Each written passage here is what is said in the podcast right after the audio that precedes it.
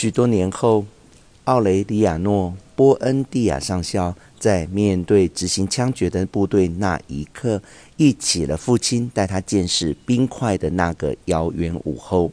当时，马康多是座小村庄，不过只有二十间沿着河岸搭建的泥造芦竹屋。清澈的河水在河床上奔流，河底一颗颗光滑洁白的大石头恍若史前时代的巨蛋。那个世界是如此崭新，许多东西都还没取名，提及时得用手去指。每年到了三月，总有个衣衫褴褛的吉普赛家庭来到小村庄附近扎营，大声的吹笛敲鼓，准备介绍新奇的玩意儿。他们第一个拿出来献宝的是磁铁。当中有个吉普赛男人，他体型魁梧，满嘴杂乱胡子，有双细瘦的手。他自我介绍叫美贾德斯，拿出一个吓人的东西给观众看。他称这是马其顿炼金士智者的第八奇迹。他拖着两块金属，挨家挨户拜访，每个人莫不惊慌地看着锅子、盆子、钳子以及小炉子纷纷摔落地面，木头嘎嘎作响，上头的铁钉跟螺丝拼命的要松开，而且许久以前遗失的东西，从他们不知道找过几遍的地方跑出来，跟在梅贾德斯的神奇铁块后面逃命似的前进。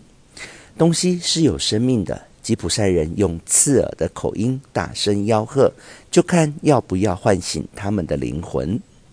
荷西阿尔卡迪欧波恩蒂亚的想象力无边无界，远远超越大自然的造物力，甚至打败奇迹和魔法。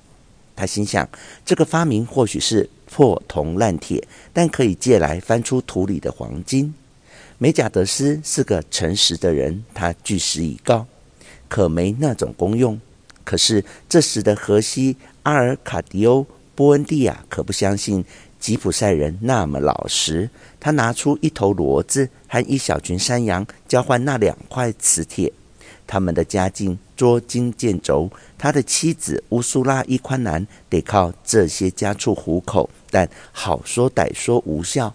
我们很快就会有满屋子花不完的黄金呢。她的丈夫回答。接下来几个月，她卯足全力想证明自己没错。他翻遍一整区的每一寸，连河底也没放过。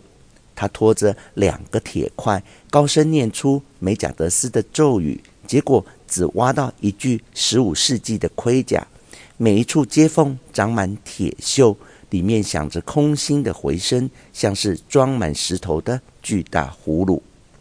荷西阿尔卡迪欧·布恩蒂亚和他的探险小队四个成员拆了盔甲，找到一具钙化的骷髅，脖子上垂挂着一条青铜和式项链坠，坠子里存放一绺女人的发丝。